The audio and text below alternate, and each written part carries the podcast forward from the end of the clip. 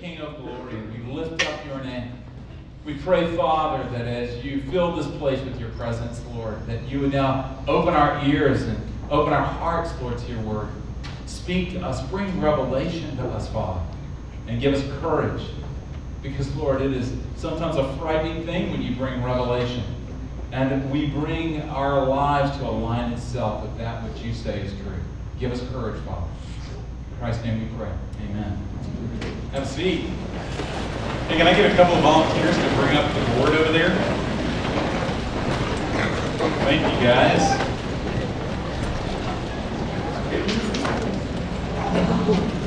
If you're a latecomer and you need a seat, there's some up, up here in the front. We do give a tithing discount for those that sit in the first five rows. Yeah, so feel free to come on up.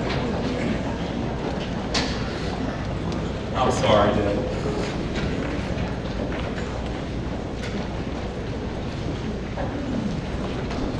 All right. Beautiful.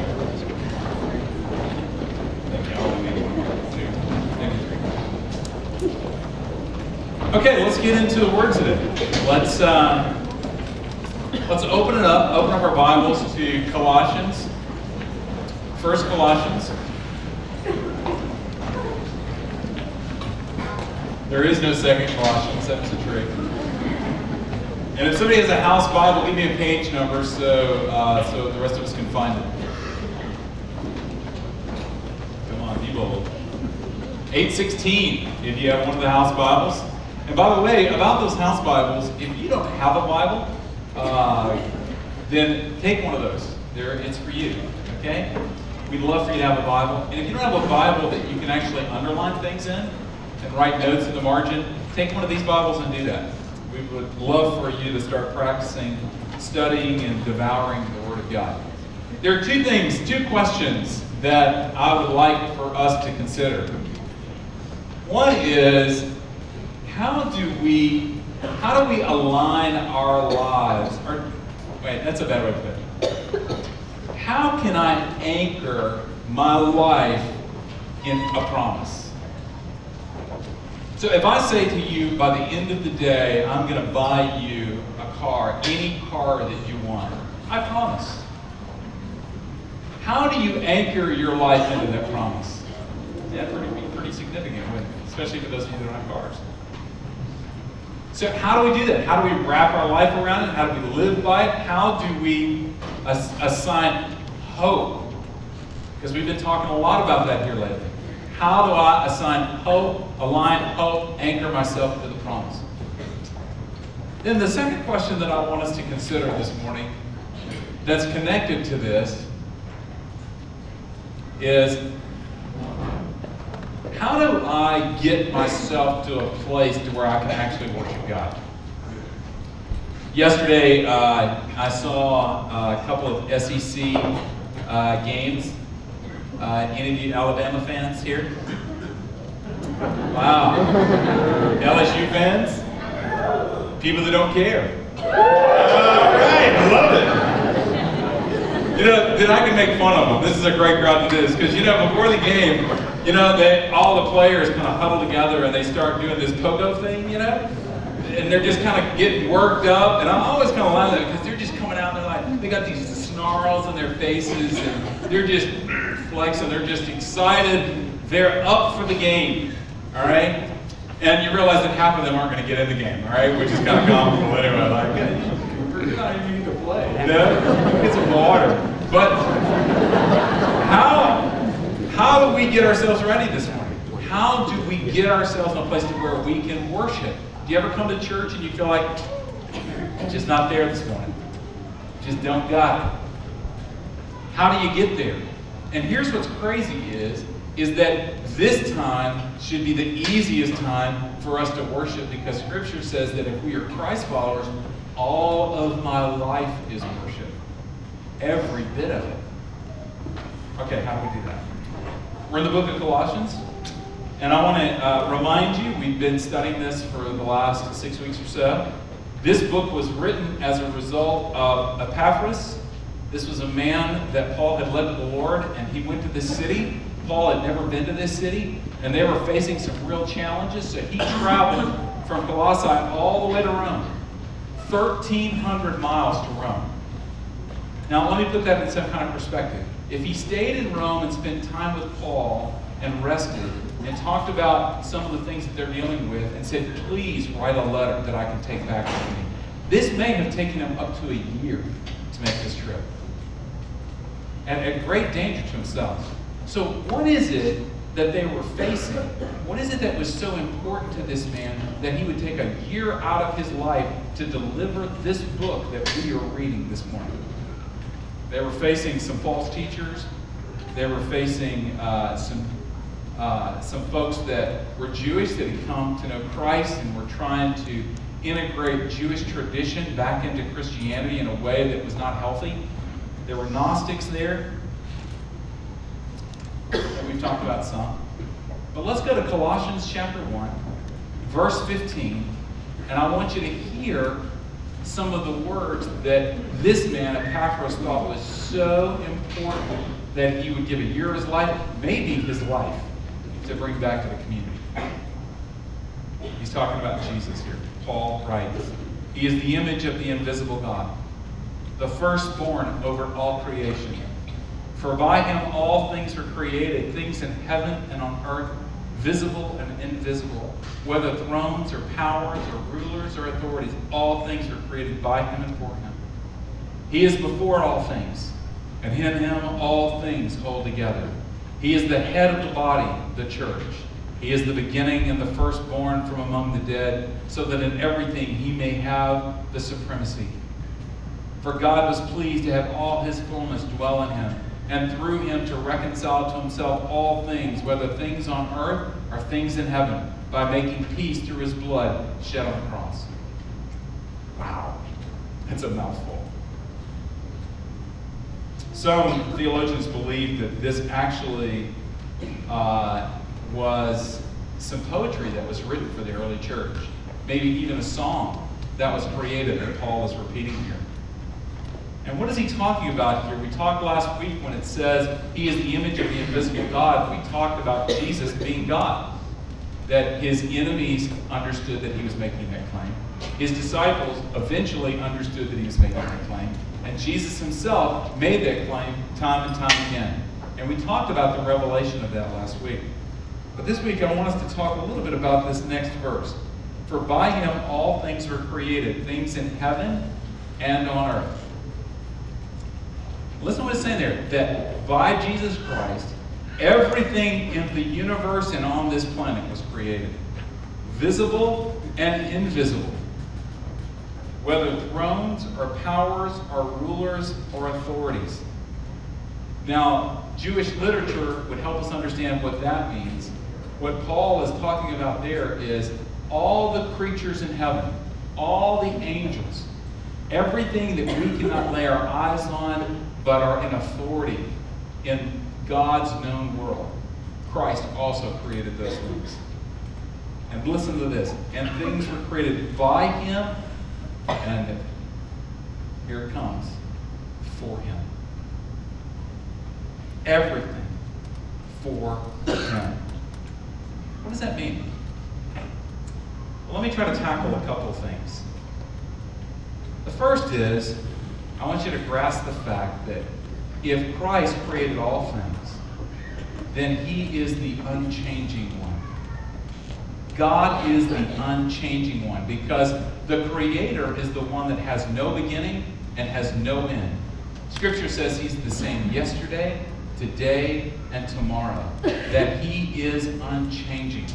The Westminster Catechism says he is infinite, eternal, and unchanging in his being. God's nature or character is immutable. Now, that word means that it's the word mutable or the ability to mutate or change. That God is immutable. That is, it is He is never worsened or bettered. He remains the same. God does not change. Indeed, He cannot change, both in His being and His will. Okay. What does that mean? All right, try to grasp this with me, all right? there is nothing like him in the universe. Everything that we know about changes. Everything. You're not the same person you were a year ago. And I don't just mean that, you know, you're nicer or you're sweeter or you've got a new tattoo. That's okay. I'm talking about like physically, you're not the same person. You're not the same person actually that walked through that door just a few minutes ago. Your body is in a constant state of change. Everything is always changing. It's funny, I had a professor, uh, R.C. Sproul, that used to always use this illustration that if we were to go over to the Cumberland River and we were to jump in and survive, all right, and we crawl out of the river and we laugh about it and then we jump back in, it would be impossible for us to jump back into the same river. That the Cumberland is constantly on the move and it's constantly changing, and it would be impossible for us to jump back into the same river that we jumped into two seconds earlier because it's in change. And so we all say, yeah, okay, everything's changing. I remember, you know, when we were kids, we used to joke about that. You know, your skin is the cells are always dying and, you know, your epidermis. Y'all ever have that joke when you're kid, your epidermis is showing? Uh, the fact that some of you just laughed at that, y'all are an easy crowd. Grasp this. God is not man. This is Numbers 23, verse 19. All right? This is a good one, guys. 23, 19. God is not a man that he should lie, nor a son of man that he should change his mind. Does he speak and then not act? Does he promise and not fulfill? So God is unchanging. The second thing that I want us to grasp in the reality when Christ is called the Creator is that God's glory, Christ's glory, is complete. What I mean is this God is glorious in and of himself. He doesn't need anything or anyone to enhance or add to his in- intrinsic majesty. What he does comes from who he is, not from his need. So the first thing is that God's not changing. He is set. He, he's the only thing in the universe that is not in a state of change. He is the only constant. The second thing is, he is complete within himself. In his unchanging nature, he is completely satisfied. He is completely content. We can even say that God's joy is as full as it could possibly ever get, and it stays at that place all the time. I mean, think about it. Think about a God who wasn't satisfied, who wasn't fulfilled, who felt like his glory was a little less than what it should be, or maybe wanted a ham sandwich and just couldn't have it. I mean, put it in our terms, you know? I would really love a milkshake tonight, but you know, if I drink that milkshake, then I'm going to go to bed, and then I know what's going to happen. I'm going to wake up with three new hips, you know? Everything comes from a place of celebrating God's glory. Everything he does comes from that. He does it for his own glory. Remember, we read the passage that all things were created by him and all things were created for him? Everything was created for Christ. Why? For his glory. To reflect, to celebrate, to magnify, to display his glory. Okay, I was reading this week. I know it's strange. And I came across a story of this bird called the red-knot bird. Have y'all ever heard of this bird? No? The red knot is a is a uh, it's a kind of a sandpiper that lives uh, off the coast of Argentina, way down here. Okay, not border, but South America, and it lives in the furthest tip of South America. And every every February, these birds make a migration, and they migrate. What is it? Eighteen thousand miles. They travel from the southern part of South America and travel all the way up to the east coast. up to Delaware. It takes them almost the entire spring to get there.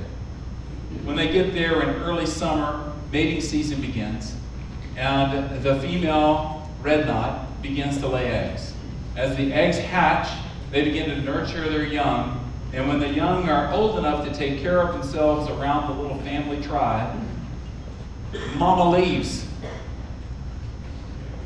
Let's just hear it for the mamas, you know? And here's the beautiful thing is when mama leaves, daddy stays. The male sandpiper, the male red knot stays with the children, all right? And mama begins to take the long trip back to South America. And here's what's amazing about this is because a week later, daddy leaves. Now grasp this.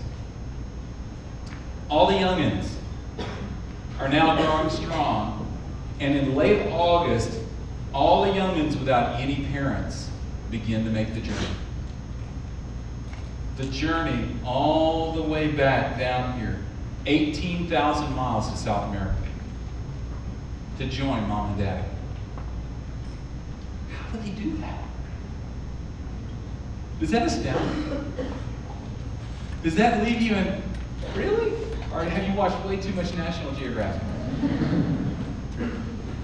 Why would God do that? Why would God create the red knot bird? for his glory. For his glory. See, if God is completely satisfied, then everything he does is for his glory. His reputation is at stake. Now, let me tie this into promise. Remember, how do we anchor our lives in promise? Listen to this. God's promises to us are not based on what we've done, they're based on His glory, His love for you. It isn't based on how whether or not you deserve his love or you don't deserve his love. It's based on his glory that he's displaying through his son Jesus Christ. His care for you. His promises of never leaving and never forsaking you. Are they based on whether or not you're good enough for it? No. It's based purely upon him revealing his glory through Jesus Christ, his son. Promises are only as powerful as the promise maker. You know, uh, have you ever been stuck in the mud?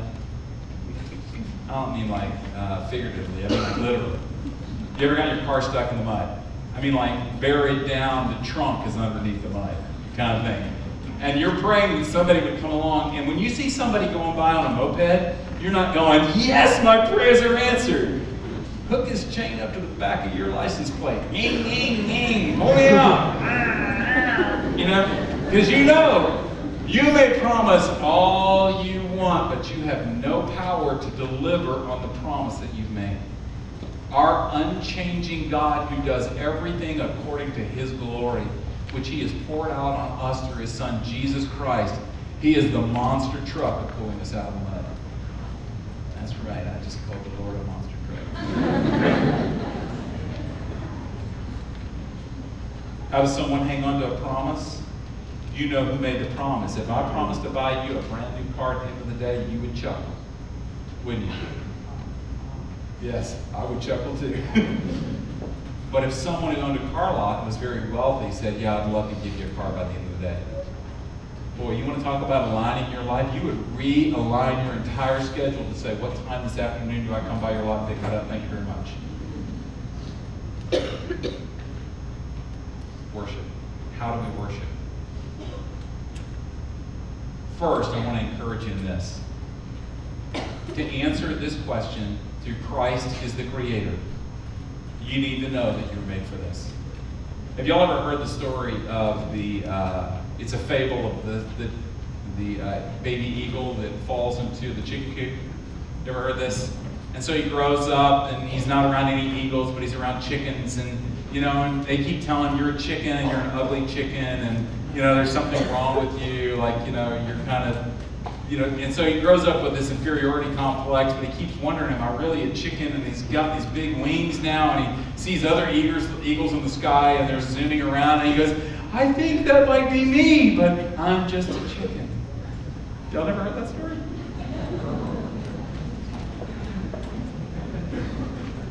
And then the day comes where he stands on the roof of the chicken coop and he goes, I believe I'm an eagle. And the chickens are all laughing at him and saying, No, you're just an egg laying chicken. And he goes, No, I was made to soar. And he jumps off and lands on the ground and he dies. And it just shows you that if you don't know who you are. that really killed the story. And so he soars, you know, through the sky. Oh, you know. Okay, you, all right. I don't like the story, but it was the only thing I had. All right, so bear with me, because y'all are gonna have to make a huge leap to connect that story to what I'm about to say. It's now your responsibility. Listen to what 1 Peter chapter 2 says. If you're in Christ this morning, this is you. You don't have to become it. You don't have to practice it in the sense of making it true. It is true. You are a chosen people a royal priesthood, a holy nation, a people belonging to God. Okay, wow, that's a mouthful. That is you. Why? Why in God is the unchanging nature? And why in his seek of displaying his glory, he has done that for you? This is why. That you may declare the praises of him who called you out of darkness into his wonderful that you may declare his praises. You are the eagle. And what you have been called to, your nature is to worship. Your nature is to give him glory. Your nature is to reflect back to him the glory that he is displaying in this world. So write that in your notes. How do we do that? Well, I think it's pretty simple. That there ought to be, what worship is, is wow. That's worship. Wow. So, what does it mean to be wild? As I was thinking this week about the, uh, the universe, yes, and I was thinking about this, the creation of the world. I started to do some reading about the world that we live in, this universe that we live in. Can I give you a few facts?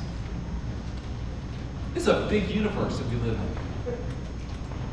Matter of fact, I want you to imagine with me that we're going to go on a journey. And that journey is that we're going to travel at the speed of light. Does anybody know what the speed of light is? I didn't think so. I didn't need it before I read this. All right. 186,000 miles a second. Okay? That we're going to travel at 186,000 miles per second. That's the speed of light, right? Okay. We're going to leave our Earth this morning and we're going to go travel the universe. We would pass Mars in four and a half minutes. That's how fast we're going. Okay? In five and a half hours, we would pass Pluto and its surrounding moon. The first day of travel, we would have completely left our solar system and we would have traveled three and a half billion miles. Are you with me? Now don't get lost in these big numbers. Just the wow factor is what we're going for here, okay? So we're traveling, speed of light, we just got outside our solar system. It would take us a hundred thousand years of traveling at that speed for us to begin to see the spirals of our own Milky Way galaxy, which it kind of looks like that. For us to see that image, we would have to travel at the speed of light a hundred thousand years. For us to travel to the extent of the universe as we know it, okay? Now, this is the universe, the extent that we are aware of. We would have to travel 78 billion light years at the speed of light to reach the end of what we know about. In that journey, we would pass 100 billion galaxies. Grasp this, the magnitude of this. This is just our galaxy. Each of these galaxies contain tens of billions and some of them trillions of stars. A hundred billion of those. Unbelievable, isn't it? Well, I'd like to do something here. As I was studying this week, I began to read about the Hubble uh, telescope, which actually is a telescope that has allowed us to look into deep space. And it allows us to see things that we've never seen before. Matter of fact, what they decided to do was that they couldn't see certain things with the power of their telescope, which is outside the Earth's hemisphere. And so they put a camera in it, and then they pointed this telescope to deepest, darkest space where there was nothing there. They opened up the picture and exposed it for over a week to see if there was anything they were picking up that they couldn't pick up by the power of the telescope. You understand me? And they found some very interesting stuff. I'd like to show. Hey, can, can we get some help here? Thank you so much. There you go. Thank you, Mitch. And me.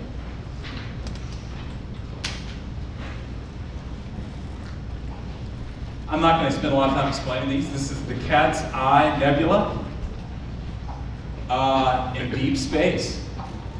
What is that? We studied, we studied it, and we can't tell you for certain that we know what it is. What's the next slide? This right here is a dust cloud that is 100 to 150 times the size of our sun. It is 4 million times brighter than our sun. Oh, go back for a second. Go back. You can't see it, but the cat's eye that we saw over here on the left, there's a little speck. That's it. Okay. Wow. You know what that is? They call this the pillars of creation. It's dust and gas clouds. That one on the left there, you want to know how big it is? It would take you, if you started at the very tip of it and you traveled to the base of it, it would take you four light years. Traveling at 186,000 miles per second, it would take you four years to travel the length of that. Hmm. Next slide. This right here is remarkable because this is actually pictures of two galaxies that are colliding with one another. See on the rear, the, right end there, stars are uh, colliding with one another. Yep. This here is a picture of our solar system. This is our sun with the word sun right next to it. Tracking with me? Anybody sleeping in the back? All right, and uh, got a little Pluto down there. If you zoom in on that, it actually would be a Disney character. Okay. All right, sorry. You see Earth? Now look at how big our sun is. Now next slide. This actually here is the largest star known to us. And you can't see it, but over to the left there, where you see there's, there's a word called sun, and right above it is a dot. That's our sun in comparison to the star. Go to the next picture. Boom. That really turned out bad. Because you didn't know that, but that in, in the last two weeks, that star has gone from round to square. Go back to the picture. Amazing. Next slide. Next slide. Next slide. Next slide. Okay. Yes, this is dark space.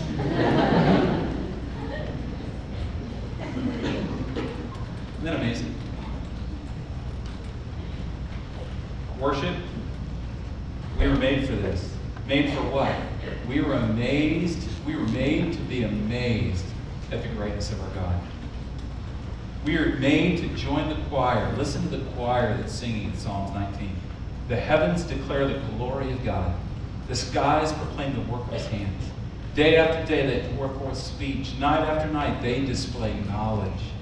There is no speech or language where their voice,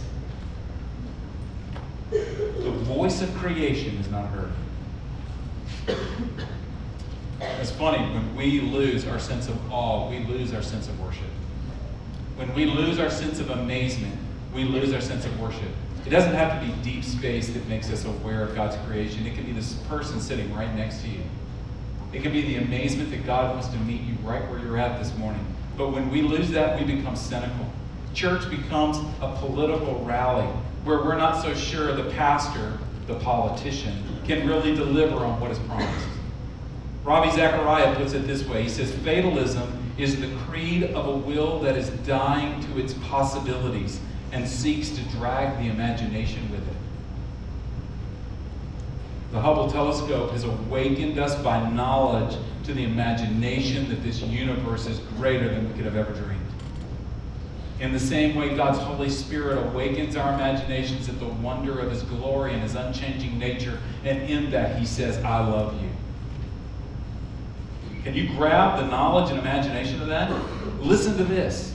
And this is true. If this does not leave you with awe, it gives me goosebumps just to say this to you. In Psalm 103, the God who knows the extent of the universe, he knows it stretches beyond 78 billion light years. He says this For as high as the heavens are above the earth, so great is my love for those who fear me.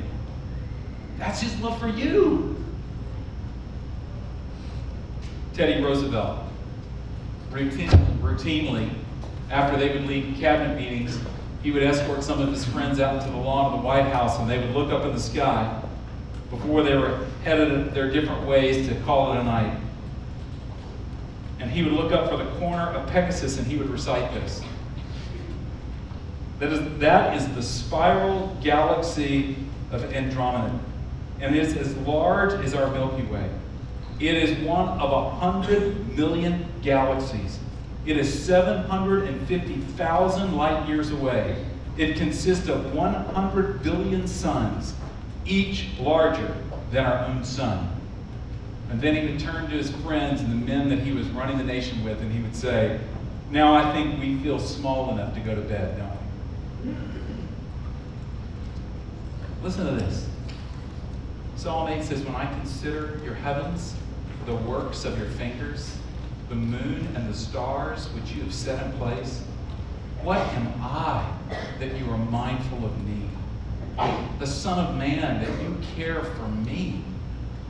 But you have made us a little lower than the heavenly beings, and you have crowned us with glory and honor. Why do we declare the praises of God? is because we've allowed our imaginations and our hearts to dream that that love is true for us. And we are in awe of our God, who is unchanging and says, My love will never change. My promises are always true. And He has created us in the world that we live in, and we live in awe of Him. Christ is the Creator. All the promises of God are yes in Christ. Are you amazed? Let's pray. Lord, amaze us with your presence here now. And I pray that you would awaken us. Amen. Now, let me tell you why I just prayed that prayer. Because now we've saved most of our time of worship for now. We're about to worship. And the reason we did that is because if the Lord is moving with you right now, if He's moving in such a way that He's saying, I am the unchanging one. And I am the one that is full, and my glory I proclaim day and night. I am the great creator. Guess what? He's big enough to meet you where you are right now. I want to really encourage you, within awe of that, would you worship the Lord? Now, I don't know what you need to do right now to get ready for that. Maybe there is sin that you think is keeping you from really unleashing worship to the Lord. And I want to just encourage you with these words. Christ says that where sin increases, grace increases even more. He is good and He is forgiving and will meet you right where you are with that love. Will you receive that? You live in that? Will you worship in that?